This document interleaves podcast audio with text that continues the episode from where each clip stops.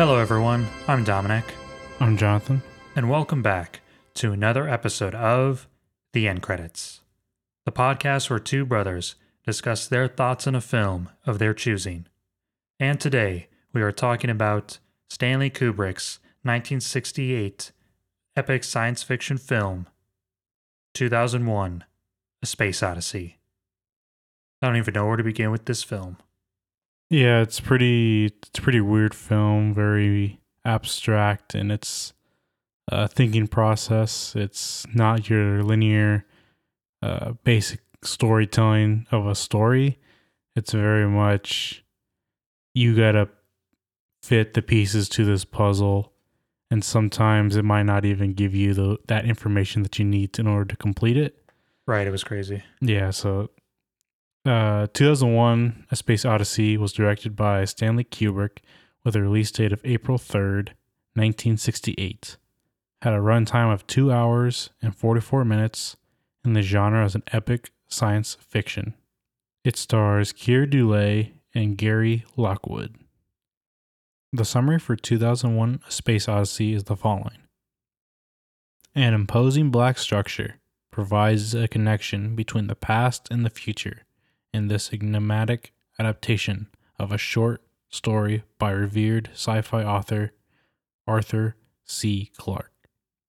When Dr. Dave Bowman and other astronauts are sent on a mysterious mission, their ship's computer system, HAL, begins to display increasingly strange behavior, leading up to a tense showdown between man and machine that results in a mind bending trek through space and time. Yeah, this movie was unreal. It was insane. I actually like this uh, summary that was uh, given to 2001 because It's pretty good, yeah. yeah, it's it's uh, it's I don't know, it's well worded, I guess. It's yeah, it's well written. Um yeah, oh man. I don't even know where to start with this. I will say just on a general note that it was very good.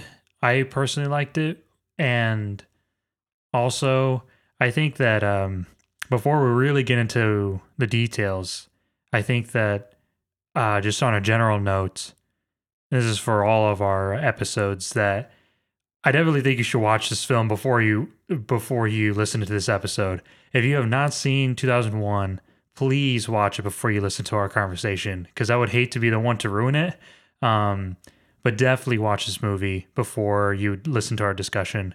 Um, yeah, oh man, it was something else. I have never seen, we have never seen 2001 A Space Odyssey. And I knew almost nothing about it. I knew quite a lot actually. I knew about Hal. Oh, really? Yeah, I already knew about Hal or the basic stuff about him that he Oh. would uh, basically uh, go against uh, the the owners of the ship or the pilots. Uh, that's no, no, no. I think I knew. I think I knew when we started at the beginning with the dawn of man. I think I seen some of the shots in Oh, okay. there, Hmm. but that's basically it. I didn't know any actual like um plot things besides you know who Hal was and some of the shots in the dawn of man. Interesting because the only thing that I actually knew of was a little snippet of the Dawn of Man scene, but that's literally it. So I went in completely blind, which was kind of a neat thing with this because I've always heard all of this talk about the movie and it was very hyped up. That's the only, like, I always knew that it was such a big movie and I never actually understood why. So it was great that it lived up to it, in my opinion, after seeing it finally for the very first time. And I'm actually, I actually feel pretty sad that it's taken this long. I I did hear like a bunch of the hype because obviously it's regarded as a instant classic, but I think I'm going to take a different view from you. Uh, yeah, just as an overall broad uh, viewpoint, uh, I do like. I respect it for its effects and its uh, basically its whole presentation of space and how they basically took uh, uh, or they made every all these spaceships and all this uh, outer space stuff. Incredible. Uh, no, no, no. It's, it's more these how science. It's basically they try to make things scientifically correct throughout Right. all of it for the most part. You know, it's like Mhm. 98% right but uh they took like a lot of time and effort to make sure everything looked good everything was precise and i definitely respect that to you know and to be able to do that in the 1960s is incredible Oh yeah. but for story wise it's a little bit too abstract for my taste Okay. it's a little bit too out there Okay. and I I can't enjoy it for that aspect. I, it's interesting. I find like it- it's it's appeal, but yeah, again for me, it's a little bit too like it's a little bit too abstract for my taste. It's funny that you're saying like abstract because I think all of those things are what I liked about it personally.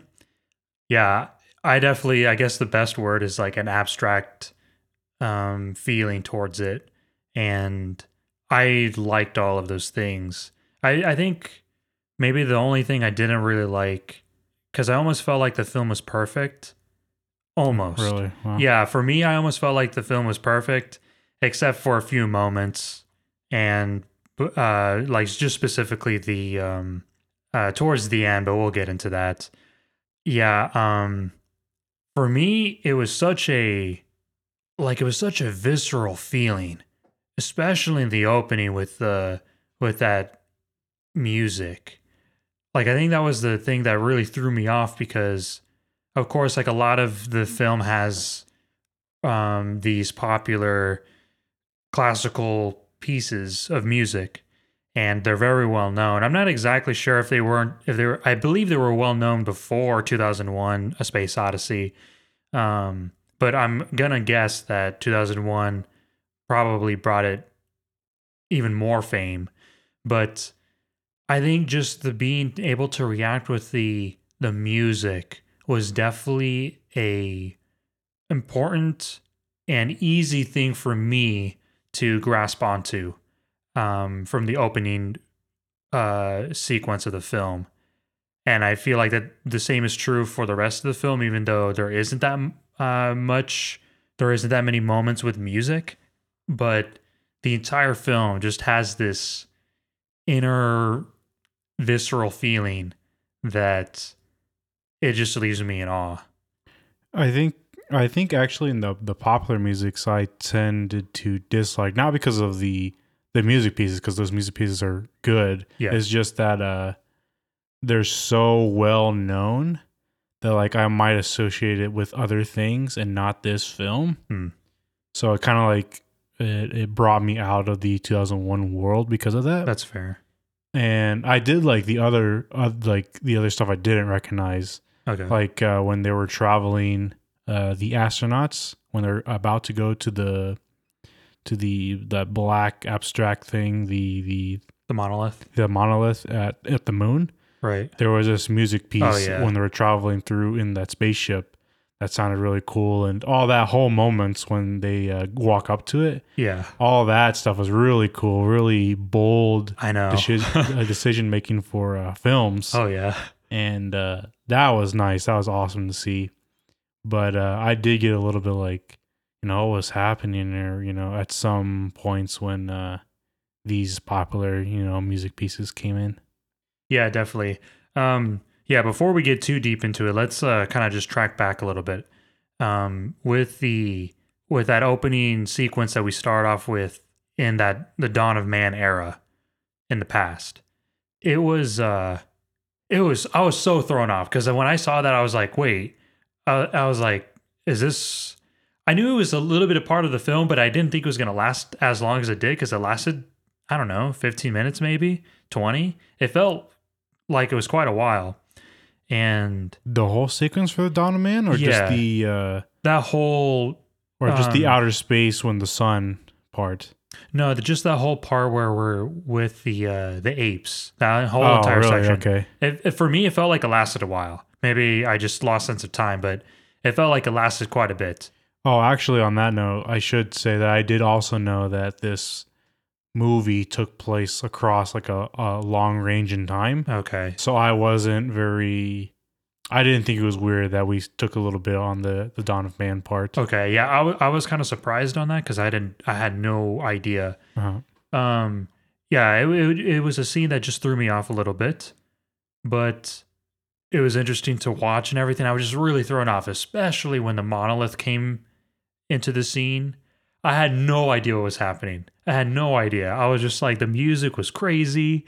The apes going around the monolith was in oh, like unreal and it was that moment when the apes were going around like the monolith and inspecting it and touching it. I was like, I need to own this movie. It was right, right there, there? where I told myself that this is incredible. And I knew that the rest of the movie would be too. It was a cool scene, but I guess I I wanted to know how was there and uh, why or what it would lead to. I did too. But for me, I guess I wasn't fulfilled by the end.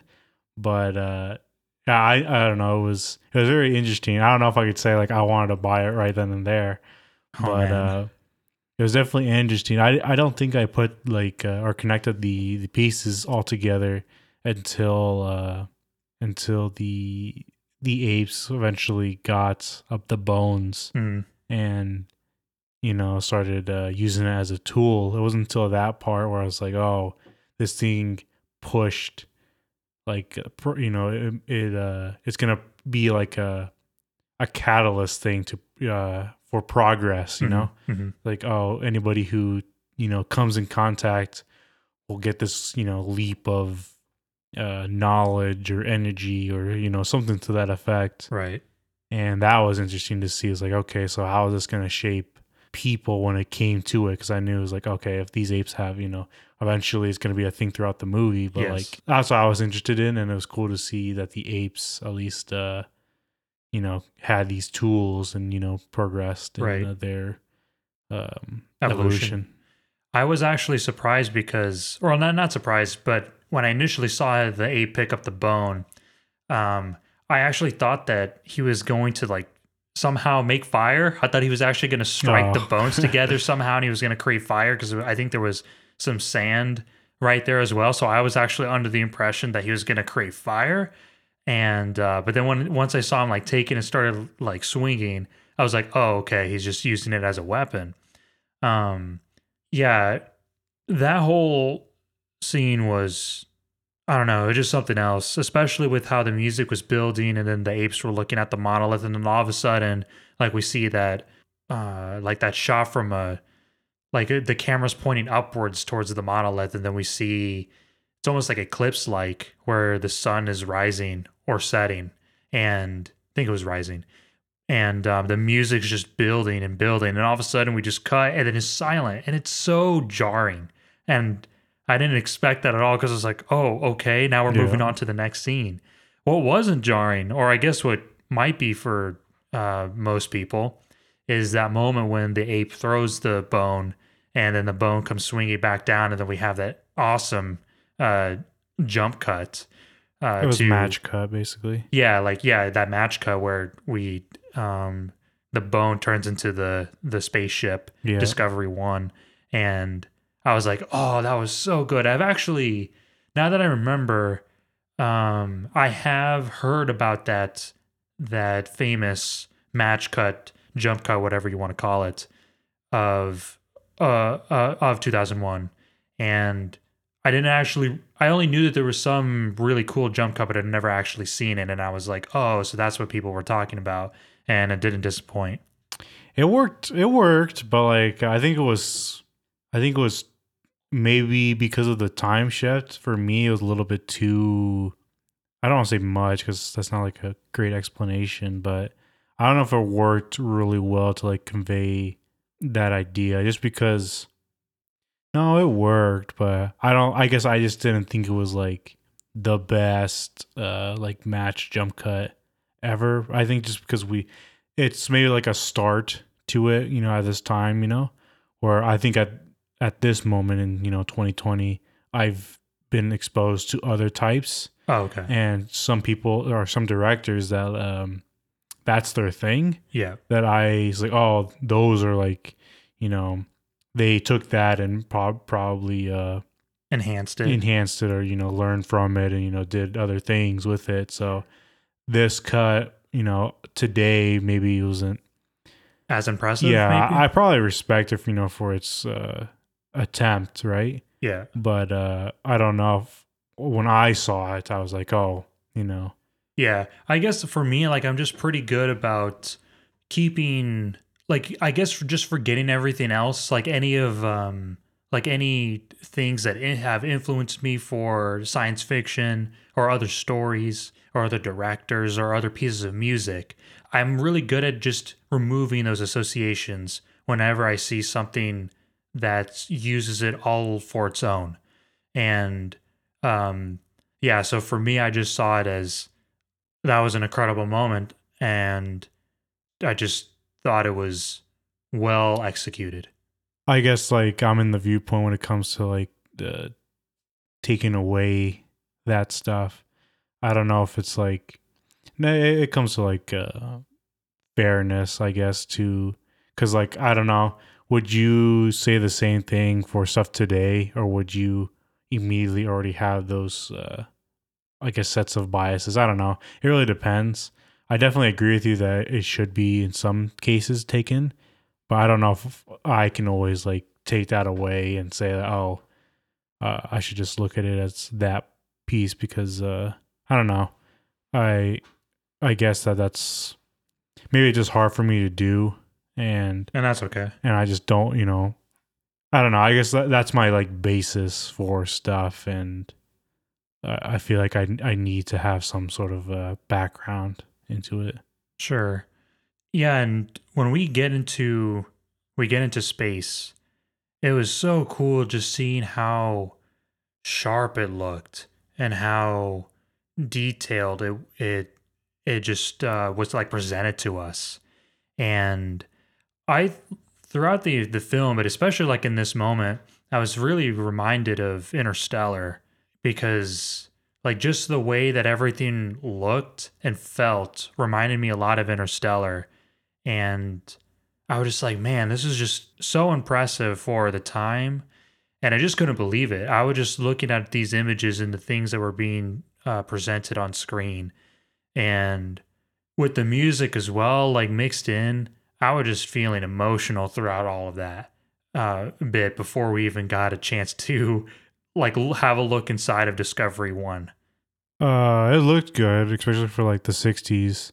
But I don't think I had this like uh emotional things like oh this is it looks uh, it looks great right? You know obviously, but uh, uh I guess I wanted more at this point because I'm the type of person who wants to like uh at least get some context on like why we're here and what does this uh movie want to tell Hmm. or communicate to its audience and i guess uh, the visual aspect sometimes i'm i'm uh, a little harsh and like brushing it off even though again uh, for this film in this you know in the 1960s having something like this is incredible Yeah, I th- I was just blown away by that. I think that was the thing that was really running through my mind throughout that entire um those entire scenes where we're just seeing a glimpse of space and I was just thinking about the time and how hard it must have been to get shots like these and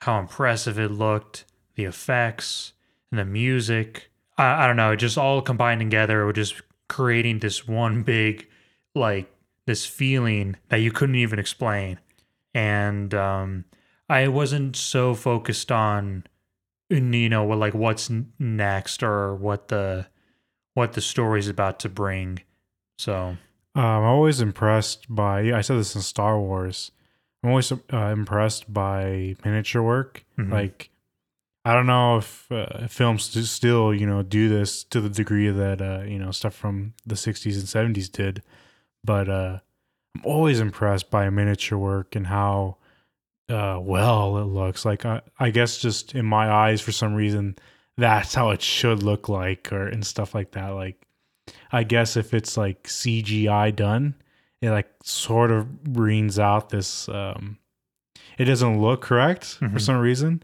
in my eyes i don't know i was like uh, these miniature models are the way that space should look like, and that's Right. probably because of this, you know these old science fiction films like 2001 and Star Wars. You know, uh, I just feel as if this is like, oh, this this this all looks great. Yeah, I know. It's almost like you're saying, yeah, this is what it should be.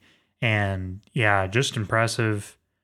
Ah, man, I, I, I don't know. I, I was just so, I was so lost and is so in like wonder and awe throughout all of those, especially like when we see the, like that, um, um, you know, the, the wheel spinning on the, uh, is it, is that part of Discovery One or is that another, uh, place? I think it's another like satellite or some sort. I It is know. like a base of some kind.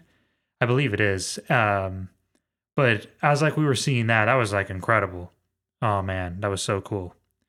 Uh, I wanted to like, um, because we eventually do go into like humans, and uh, we didn't really learn too much off the bat. In some ways, we were kept in this like, uh, uh there was like a bunch of secrets that was happening with, oh, yeah, with yeah. them. Right. Because eventually, you know, they they come together and discuss like, uh, you know, where they're going and you know what's happening Yeah. and we only get like a hint that like this epidemic is happening, right? And it's kind of weird because you know, and, and right now because we have this uh, pandemic in 2020, oh yeah. it's kind of like weird. It's like, oh, it's like, you know, did this have some sort of thing? But you know, eventually we end up learning like uh, this is um not what's actually happening. And there's this bigger plot that's happening, but you know, that's basically what we're getting at the humans. The only like cool thing bef- uh, during this time probably is just how the place looks, and then when we get to the um, I guess pre Skype, Zoom, these video yeah. calls. Yeah. I was gonna say that I feel like a good majority of the beginning of the film felt very beautiful, and we were so focused on the technology, and like you were saying with the um, like the video calling and whatnot, and uh, just like the way that they would go about it and stuff like that. It was just really interesting to see that they were like what we could do in 2001 and they weren't far off, you know? Right. So it was really neat to see all of that. I would actually say that I felt like the only thing that kind of took me out of those moments were was like the fact that it felt it felt 60s. Like it felt like late 60s, I guess in terms of just the the um dialogue. I guess how formal it felt Oh, it, it felt very it felt very late 60s early 70s and i guess that was the one thing that as much as it tried to feel like we were in the future that was the one thing that kind of just felt like it was taking me out but i mean we can't blame them right. for For, that for, acted uh, civil, I guess. right exactly it just feels you know it just feels different I. I I understand what you're saying. Um, I guess like uh, people today, it's, it's one of those things where the the video call pro like people of today might not think that the video call is even like an important scene. Mhm. But, like at that time, obviously, video calls weren't like a standard thing. You know, not No. like in right now, right? right It's like oh, I can just open up my phone and do that easily. You know. yeah But at that time, it's like, oh, this is revolutionary, you know, uh, sort of thing to even think about. You know, they had some at some places, but like, you know, it wasn't available really to like the general public Mhm. worldwide like it is today. And um, yeah, I guess uh, there is you gotta respect, you know, having that uh, thought process to even you know do it in this film and making it look good. Oh yeah, for sure. That's a lot of creativity and a lot of uh, inspiration and ideas to have to, you know, bring it all together to make it possible, or at least like in the film's world. And they did a really good job. But going back to what you were saying about like this whole secrecy and whatnot, um, that like we were kind of like left in question and we didn't really know where things were sitting with the epidemic on um Clavius. It was cool to see like um like how like I said, we were in that kind of things were beautiful with the music and with like the scenery, with the the video calls, the dress, the style, everything, the white like clean areas and lights felt very modern. But then we get introduced to that uh kind of like the some we know that something's a little wrong here. I actually thought that the epi- the epidemic situation was real. I So I thought was- so too. I thought so too. yeah, so I was a little confused, like, oh no, like there's an epidemic that had uh, broken out on uh, Clavius where uh, Floyd was going. Right. That's a base on the moon, correct? Yes, I Yeah, believe so. And um, so I was just like, okay, so now we're kind of getting into the to The story. Yeah. the story, yeah, like the not so beautiful things, you know. And then, like as we followed him and his character, and then again we got some more tech as he was having um, his flight over there, and we saw some really cool stuff. Uh, like again, I we got the um, more introduction to kind of like the as you're space traveling, you kind of have that zero gravity thing going on, right?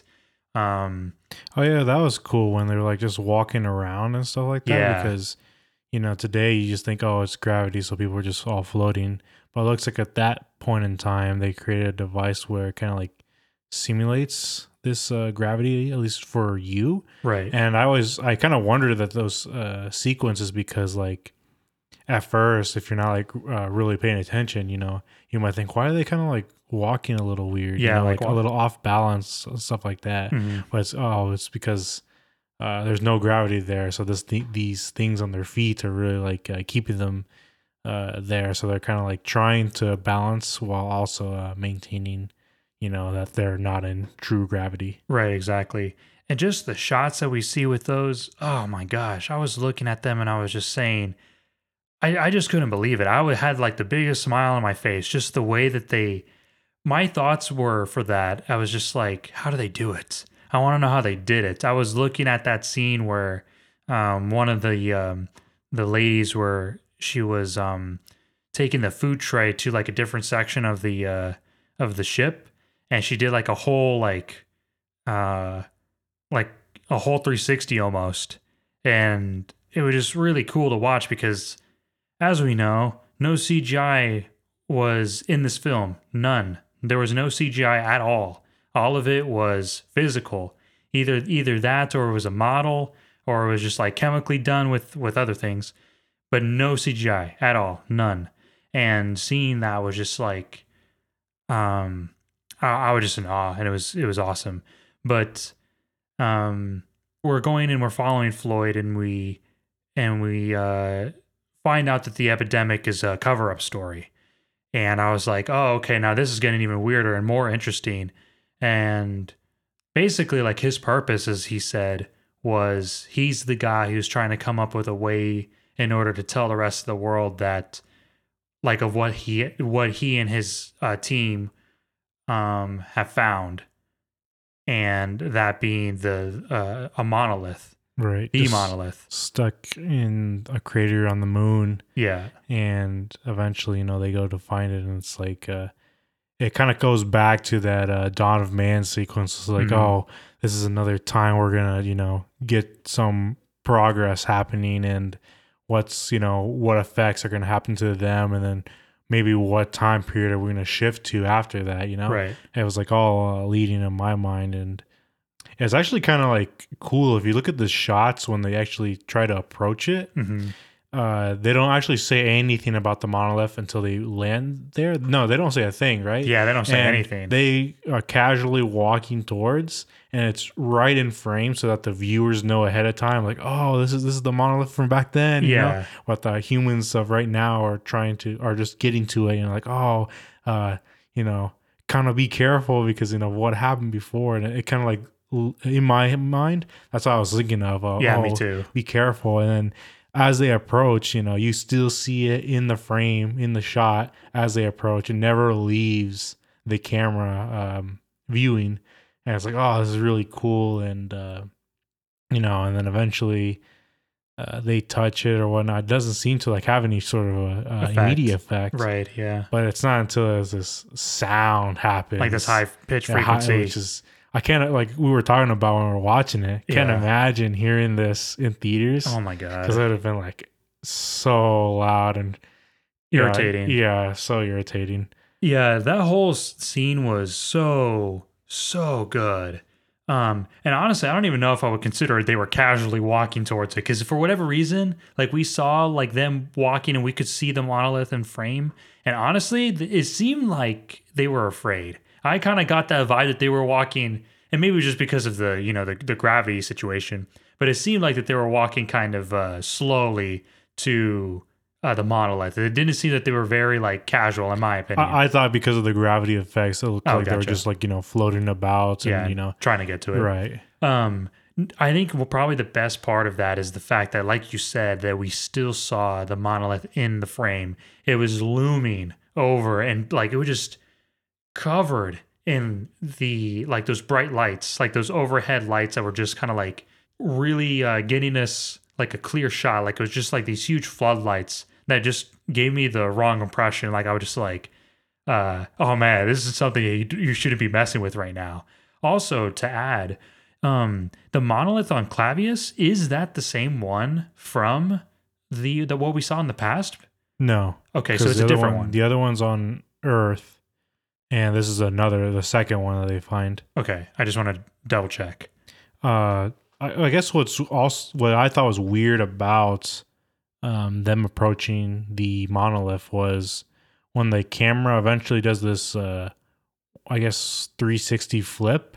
So they're going down the ramp, Mm, uh, like an over the shoulder shot, right? Yeah. and then eventually it flips so that they're coming down oh yeah, yeah, the ramp to the monolith. yeah. That was a little weird to me, only because I felt like it broke some sort of uh, 180 line rule because we were we saw them when they first approach Uh-huh. uh, going down the ramp with there was like uh, I think it was Earth behind them Right. in the sky, yeah. and then eventually you know we get this uh, over the shoulder shot, and then it flips to the other pre- presentation hmm so that the it was just space out there and not no earth and that kind of like threw me off because they were coming in like the wrong direction i thought they should be going Oh, okay. because the camera flipped i don't know if you caught that the first time I but did.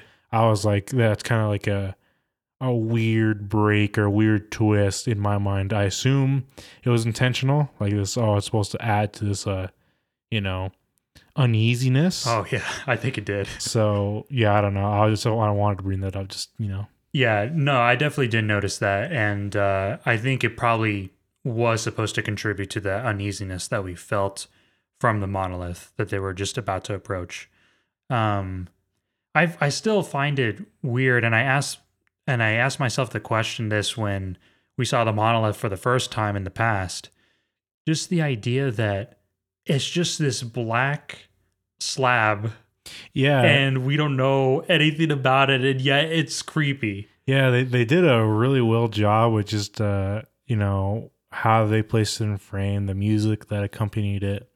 They did a real well job in thinking this thing is like uh it played this like church like organ sound to give it this like godly, Oh, yeah. heavenly, you know, spiritual feel. yeah And it's kind of like, what sort of stance should you take when viewing this monolith? And it's like, I don't know, it's very like, uh, I again, this like divine, kind of scary feel. Yeah, It's I know. like, whoa. yeah it with, was with with just this, you know, rectangular monolith, he's like, that's crazy. i know i just like i was like what is this and what does it mean and that i was so thrown off because it was just this black slab that feels like you said just somehow divine or or evil for whatever i kind of got like both feelings it just kind of felt like uh i was getting struck down by like the presence of some kind of like entity and it was oh i don't know it was something. And uh i don't know. I i just thought that it felt something so simple yet it was effective in giving off this uneasy presence. Oh man i don't know. It was it was just it was strange. And and then i think we do um i think we take a cut Yeah. here we jump Jupiter uh, mission. yeah and this was really interesting we meet our uh two main characters really Yep. uh frank and dave and um they're on a mission to jupiter this was 18 months after the events of what we just saw On with- the moon. on yeah. the moon on uh, Clavius, and uh, so essentially, like the mission just they don't even they don't even really know what the mission is. Right. At this at this point we're not we don't know what's happening besides oh go and explore Jupiter, you know, Mhm. and that's all we really need at this point, you know. They're just um you know on this uh very important mission that everybody's like uh, anticipating, you know, what they're to find on uh, Jupiter Right. and you know, we just see them uh basically being very casual at this point, you know. Yeah. Uh, we see this like exercise sequence when he's going down this whole spiral, and uh, that's another thing where you know, like how they do that How at do that point. that? As you know, if you do like some research, you know, you'll see that they had some a, a big contraption that they built just for it. But like, Right. man, it's like that's got to be expensive to do, and Yeah. that's uh, you know kind of crazy to even like. I wonder how the actors felt going through this, you know, contraption Yeah. so that it records you. It's like, oh, this is so weird. It, it's so like uh, innovative too. I don't know if any films had done that previously. I doubt it. No, I doubt it. I, I this is probably the first film that did something like this, or maybe not. Um, but this is why I was saying that this reminded me of um, Interstellar, especially on the production side, because uh, Christopher Nolan actually did a very similar thing in Interstellar for Yeah, certain scenes. yeah. So when I was seeing this, I was just like, I was like, oh, so this is where the inspiration came from. Right. And he took a lot of techniques from uh, 2001 and implemented it, implemented those in Interstellar. But seeing the scene was just, I don't know, like it did something for the eyes that you were like trying to follow the actor, but you were also following like the ship and its rotation. And it just visually appealing because you always had something to look at. And yeah, I don't know. I just like in the colors and everything, even though I guess in, in there was basically like white, but just being able to follow it was just something else. And we do end up like getting uh, introduced to some more tech, which is like essentially uh, tablets, which was neat. Right. They uh, were watching the uh, the news on you know their broadcast on what they were telling uh, people on Earth and how they were, and uh, yeah, basically they were watching yeah something being streamed on a tablet. Yeah, a tablet. something that we do today, and it's kind of like again, this is 1968. Yeah, Just think about that. It's that's uh crazy, crazy, crazy thing. right. Eventually, you know, we're, we're we've you know get introduced to the main computer, uh, Hal. Um, he's this you know highly advanced computer at that time. So they know. say. So they say, right? And uh, you know, I guess throughout the whole time with Hal, it's kind of like referencing this like uh, uh, this jump in technology for uh, humans, and you know, just what can they do with it?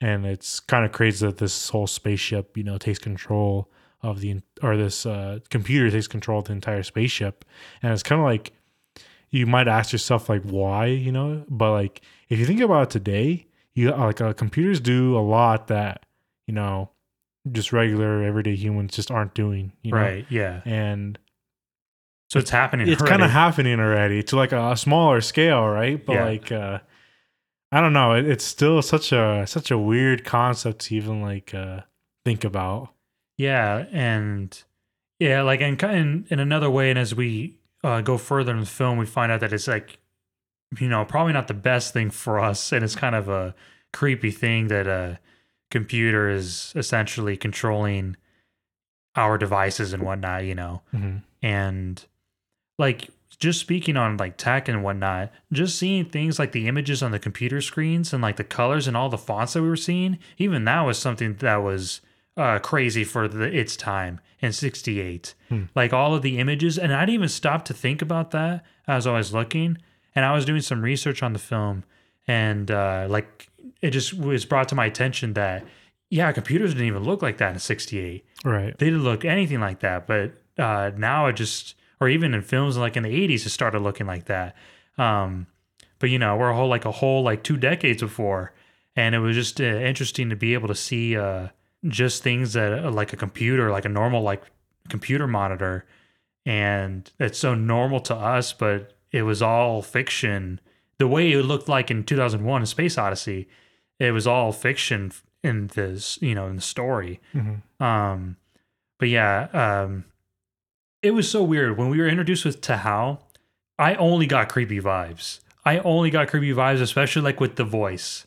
Like, of course, I guess the computer's gonna have like a computer-like voice, but I was thinking to myself when he started talking, like, does Dave and Frank just like never get creeped out by Hal, like Hal, because he felt so creepy whenever he would just talk to them like normal. I like the voice. Like I do uh, too. Uh, I just felt creeped I, out. I think it was more creeped out just because of you know having this computer being able to control everything around them. Mhm. I think that what what brings this uh, scariness to you. it's too much power. Yeah, that that power that's not in the humans' control, Yeah. and I think that's that's why you get this like uh, eeriness from it. Because I don't think the the voice alone really gives that off uh, truly.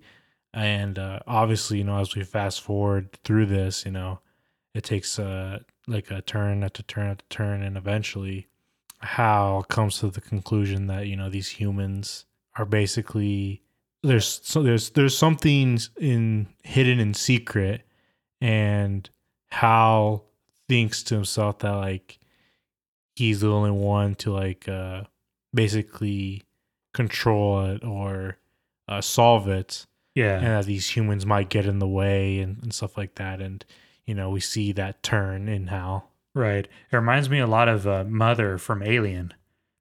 oh uh, i guess we, we didn't see a lot of mothers so i didn't get that like uh thought process it, it seemed like this mother was more like this uh uh you know give me clues on the stuff but it didn't really like control everything while as hal was like, like a little bit it was a jump Yeah, from probably from from mother even though it's weird because mother wasn't in- introduced until you know way later on. So Yeah. that doesn't make sense. How is hal more advanced and already in the 60s but Yeah. either way either way i think um what added to the hal uh character was you know how he has this uh human like consciousness to like do certain things and hmm uh, that's what gives him this like um, different dimension that you know something from like Mother has.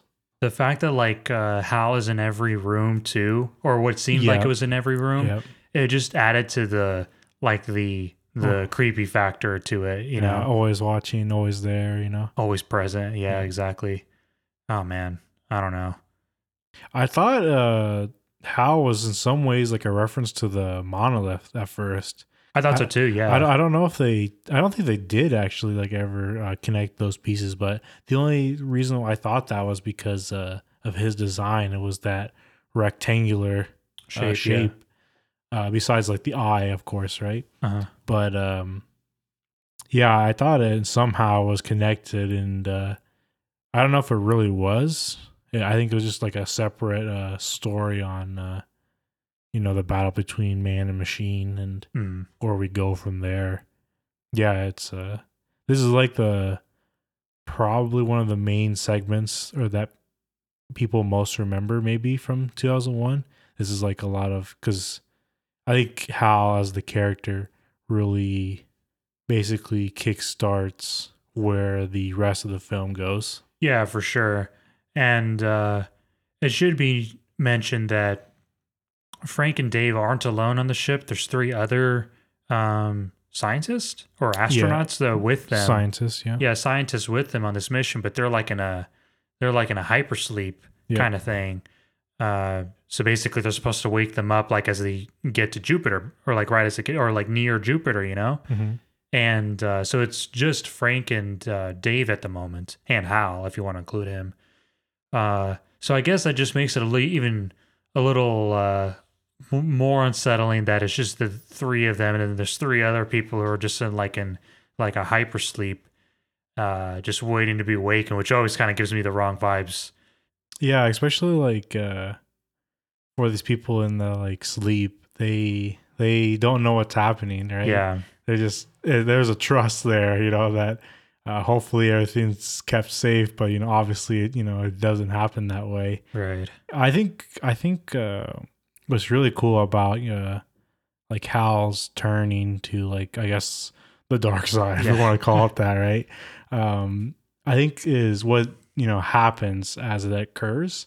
Where like uh, let's start with like the scientist, and uh, he, you know we get these things where he eventually cuts off uh, the support for their uh, health, Yeah. and it's like it's very it goes step by step by step. I was like, please somebody intervene or something like that, and we're just watching helplessly yeah. that's very like striking and very like oh man this this is uh disastrous I know, I know. I thought I felt the exact same way, and honestly, I feel like what uh, helped in that was the fact that when Dave had to go and fix the uh, um, that antenna that had supposedly was breaking down Mhm. that Hal predicted. I think the fact that we went through uh, all of that with Dave and everything was fine, and they came back in and they were checking it out. And then when Frank got out there, I knew something was going to happen. Like, right I just felt like, okay, everything worked out beforehand, but now something wrong is going to happen. I think, like, what really triggered that off was what helped trigger that off was were those scenes. But what really triggered it off was the fact that when um, Dave and Frank weren't agreeing with Hal to uh, replace the unit back into the antenna, only to have it fail and then solve the problem or whatever uh, which would leave them without any kind of communication for like several minutes. But that didn't seem like a good idea. And when they try to talk to themselves in the pod and basically come up with a plan to disconnect Hal, that was like the triggering point because Hal was reading lips, you know, apparently.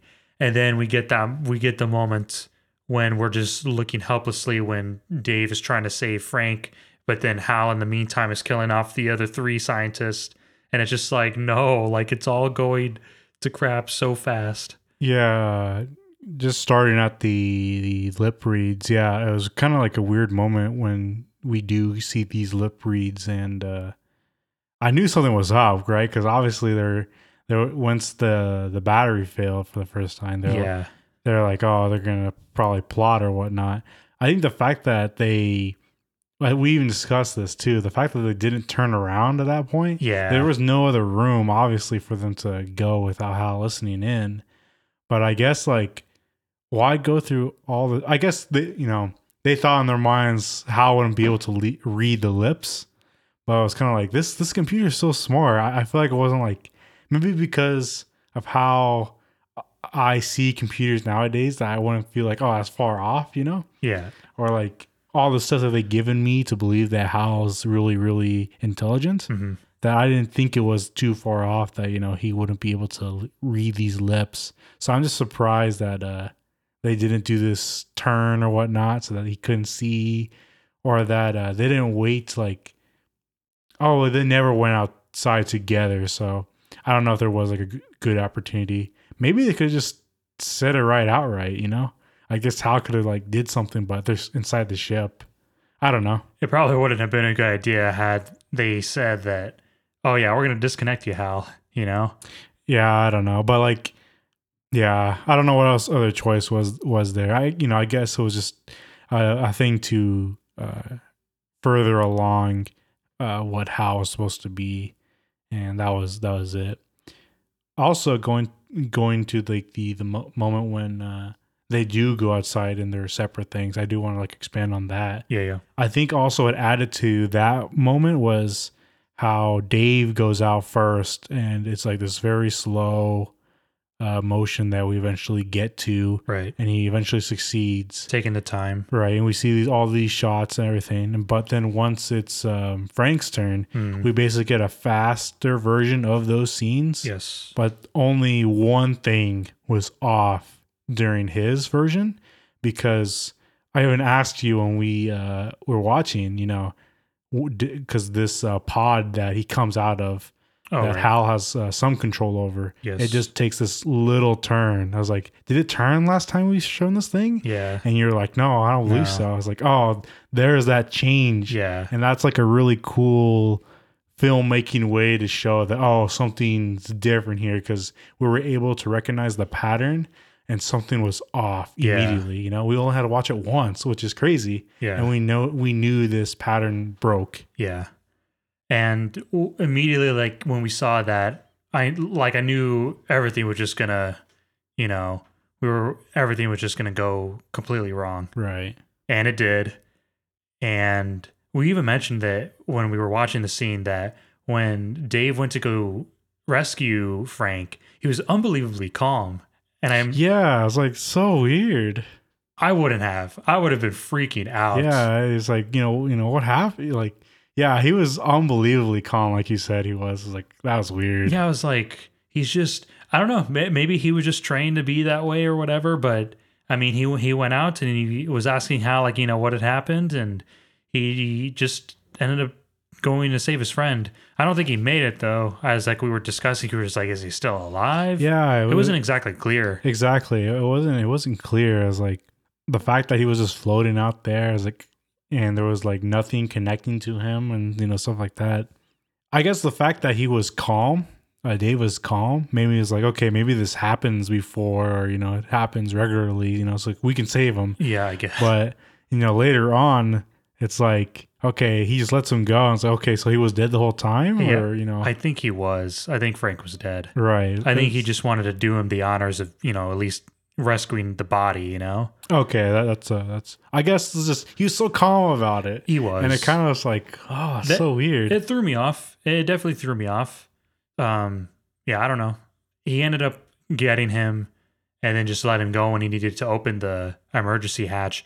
See, this is uh, this is another thing that I didn't know about the film as well. I know the famous line of, um, "I'm sorry, uh, I'm sorry, Dave. I'm afraid I can't do that." oh, really? I knew of that line. Okay, I, I did not know. So um I was just like I never knew the context though. So seeing it was just like oh man, like this is probably the worst moment that Hal could just say no to you. Right. And I was like, man, what is it what is uh what's Dave gonna do? The fact that Hal wasn't opening the the hatch.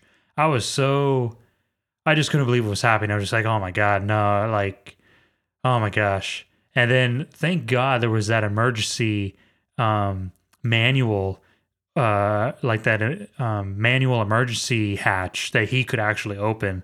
So like thank God in, in in that time they were still smart enough to at least have like a manual in case if something had happened.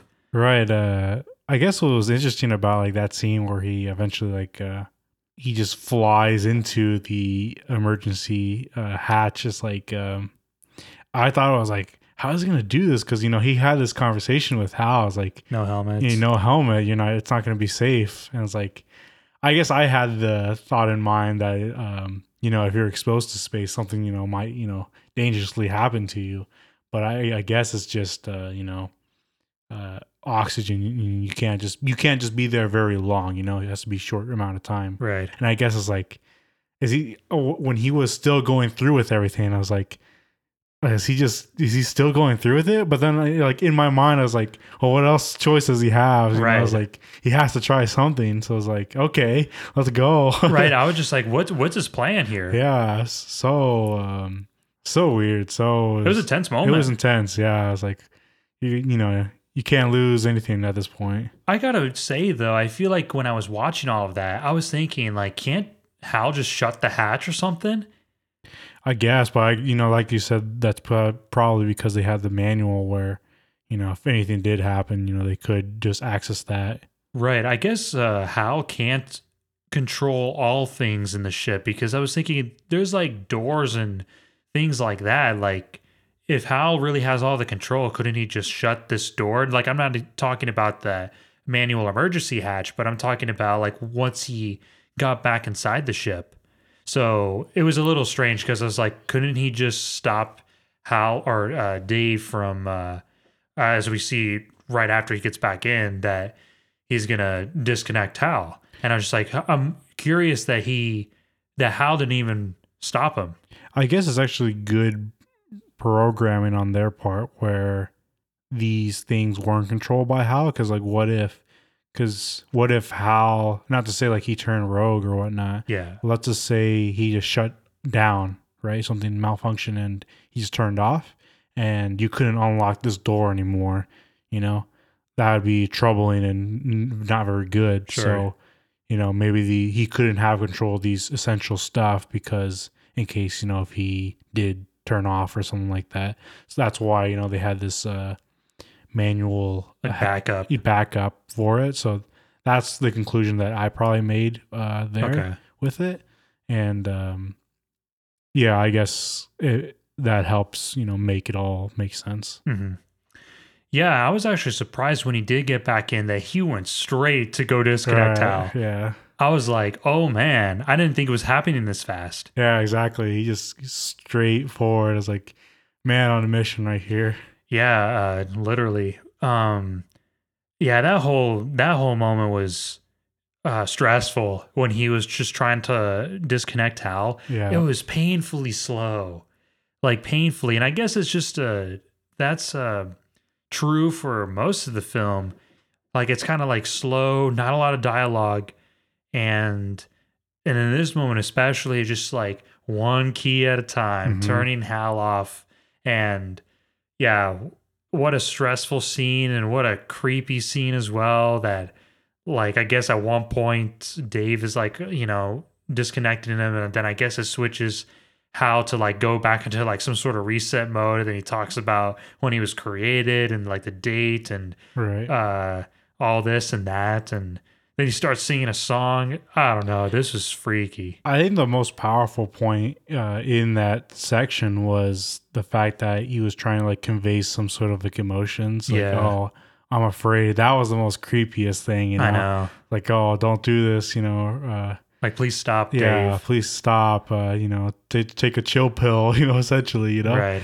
And uh, th- just the fact that uh, I don't know if you know he was actually showing emotions, but the fact that they had Hal say those lines, that's very uh, unsettling, very creepy, and uh, I don't know, very disturbing too. I guess. Oh yeah, definitely.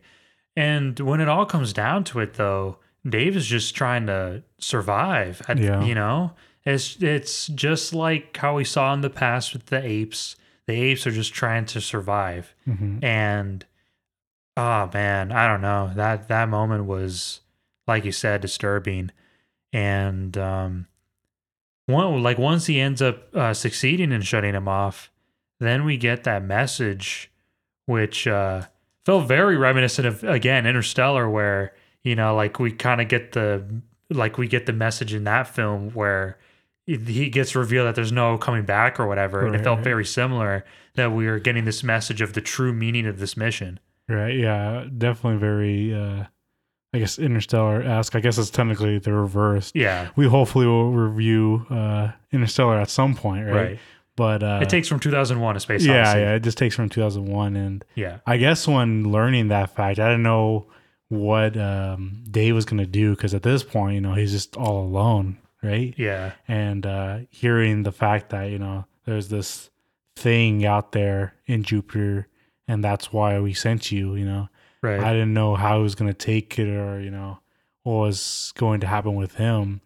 And I guess it's crazy that you know I just we get seen this thing, and then it just fades. Hmm and uh yeah i don't know. It was definitely like uh that was another moment you know that like realization that you know am i screwed or yeah.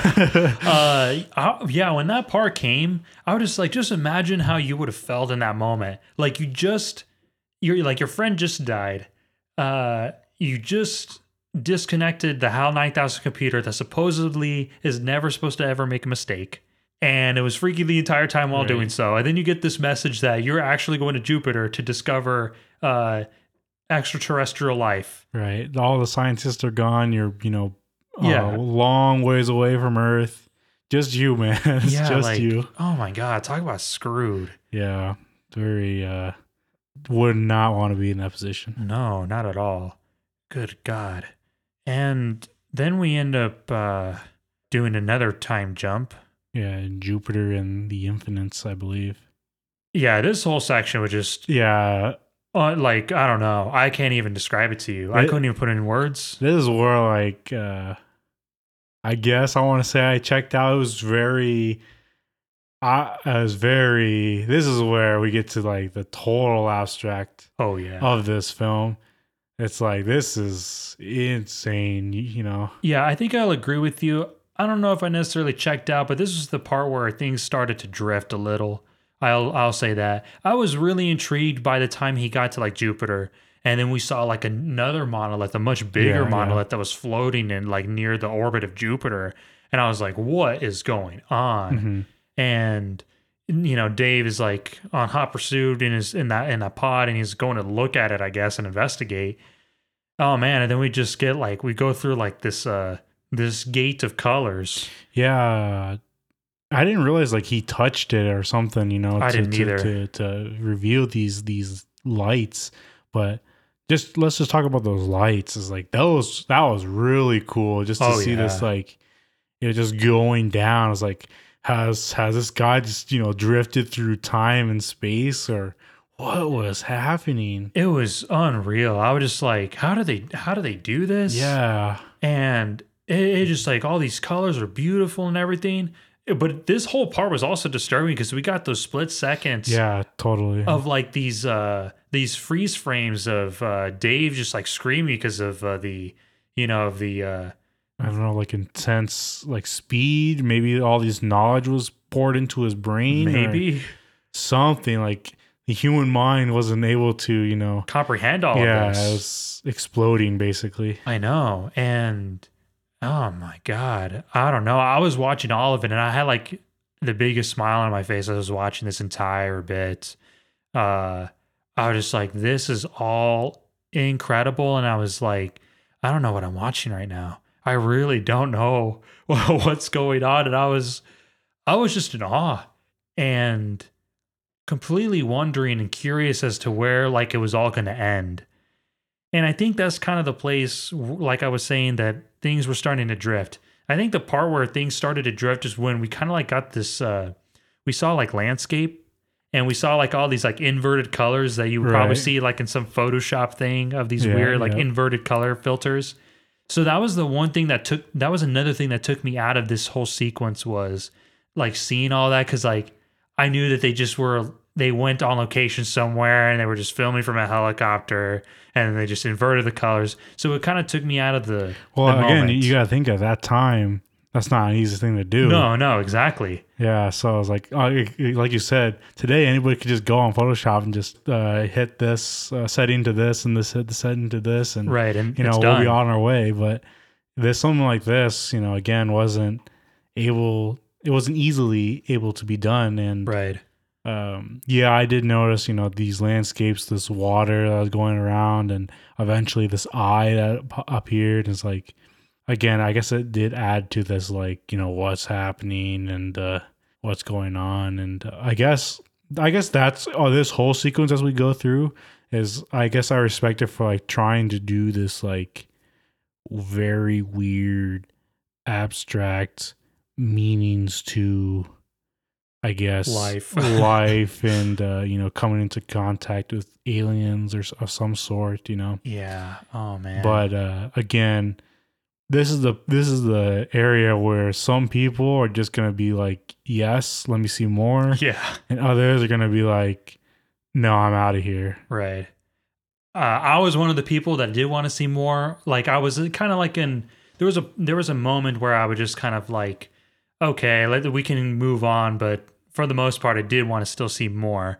Uh, I guess I just wanted it a little bit faster because it lasted a while, and we again kind of got that like that divine like uh, godly music in the backing of all of this uh, scene, and it just made you even more confused because you're kind of like focused on the music. And again it's just this like inner visceral feeling that like you just kind of can't shake. Like i think mixed in with the music and the visuals that's what like the single greatest thing that 2001 a space odyssey does. It's not about thrilling the audience the movie is more about like just uh making you like watch the images and putting you in wonder, shock, and awe. Like it's it's taking you and making you feel like putting your imagination to work and feeling this inner emotions like it's an inwards thing for everyone that the music the the images uh together was supposed to be like this inner body experience and for me it was totally that like I I felt it and I didn't know what it was. Like I didn't really like you, you kind of just feel it and you don't quite know what it is. and um god did it do it like so accurately Yeah, uh, I guess for like me, I was like, I don't know how to explain any of this stuff. But it's very, uh, it's just so out there It for me, is. especially like you know all these colors, all these landscapes, and you know eventually we do go back to Hal and you know what he sees, and again, even when we do go back, it's a lot of like you mean uh, dave Oh yeah, Dave. Sorry. Uh, when we do go back to Dave, it's still a lot of very much. Uh, what is happening here? Very much. because we end up in some room Yeah, just some room out of nowhere, and you know we start to see him, and it's like, no, i know i like, know Oh, what? no. It's like uh, uh, you know, and all these these transitions, which were really cool. Uh, I have to say, but again, uh, at this point in the film, I'm just wanting to like understand, and I guess for me, I'm just so like story driven that I, I want to be taken on this uh, journey that somebody else, you know, wants to communicate uh, towards Mm, me. mhm. And in this one, it's more like, like you said, it's very much in there. You got to create something out of it, and you know what it can mean. And I guess in some ways, some people can be like um, taken out of that. Yeah, for sure. Uh, yeah, I, I'm I'm a person who personally likes to feel or get lost in that um, in that ambiguity that we don't always have all the answers, and I really enjoyed trying to understand and I guess create a meaning for myself. But yeah, I do agree that this is definitely the moment where, or the part where a lot of people might feel that they can't exactly handle it or they want it to make sense. Right, because like, what does this mean? Or you know, I know. we see we see Dave, you know, age before our eyes, and he just he's there in one moment, you know, in his spacesuit. Then the next, he's just eating, Just hanging oh, out. yeah, hanging out. And then the next, he's even older in the bed, and then the monolith returns. Yeah, and I I was was like- like, what do you, what do you, what are you supposed to take of that? Oh man, and then like the monolith and him become one, and then he turns into like this gigantic baby. Yeah, it's like, what? And then he's just staring at the earth. And then like it just ends. It was so weird. Like apparently it's known as the Star Child. Apparently that's what they call it. Okay, But that whole moment where we were going through the colors and everything, that was another thing that reinforced my feelings of, okay, I really got to own this film. Yeah, like even before that, but that whole last act was just mesmerizing. And I don't really know what it means.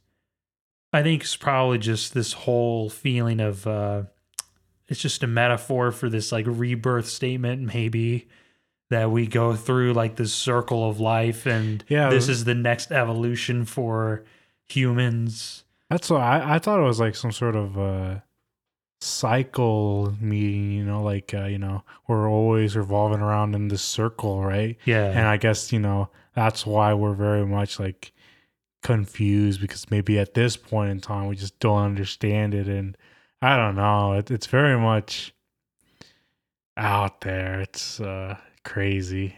yeah as crazy as it was i have to admit that i really enjoyed it like like i said there was so many moments where i just had like the biggest smile on my face because i was so impressed i was so impressed by just how i was getting this these feelings from so little and that's what space odyssey does so great it reminds me a lot of when you listen to music live whether that be like a you know like a band or it's like an orchestra a singer an opera whatever.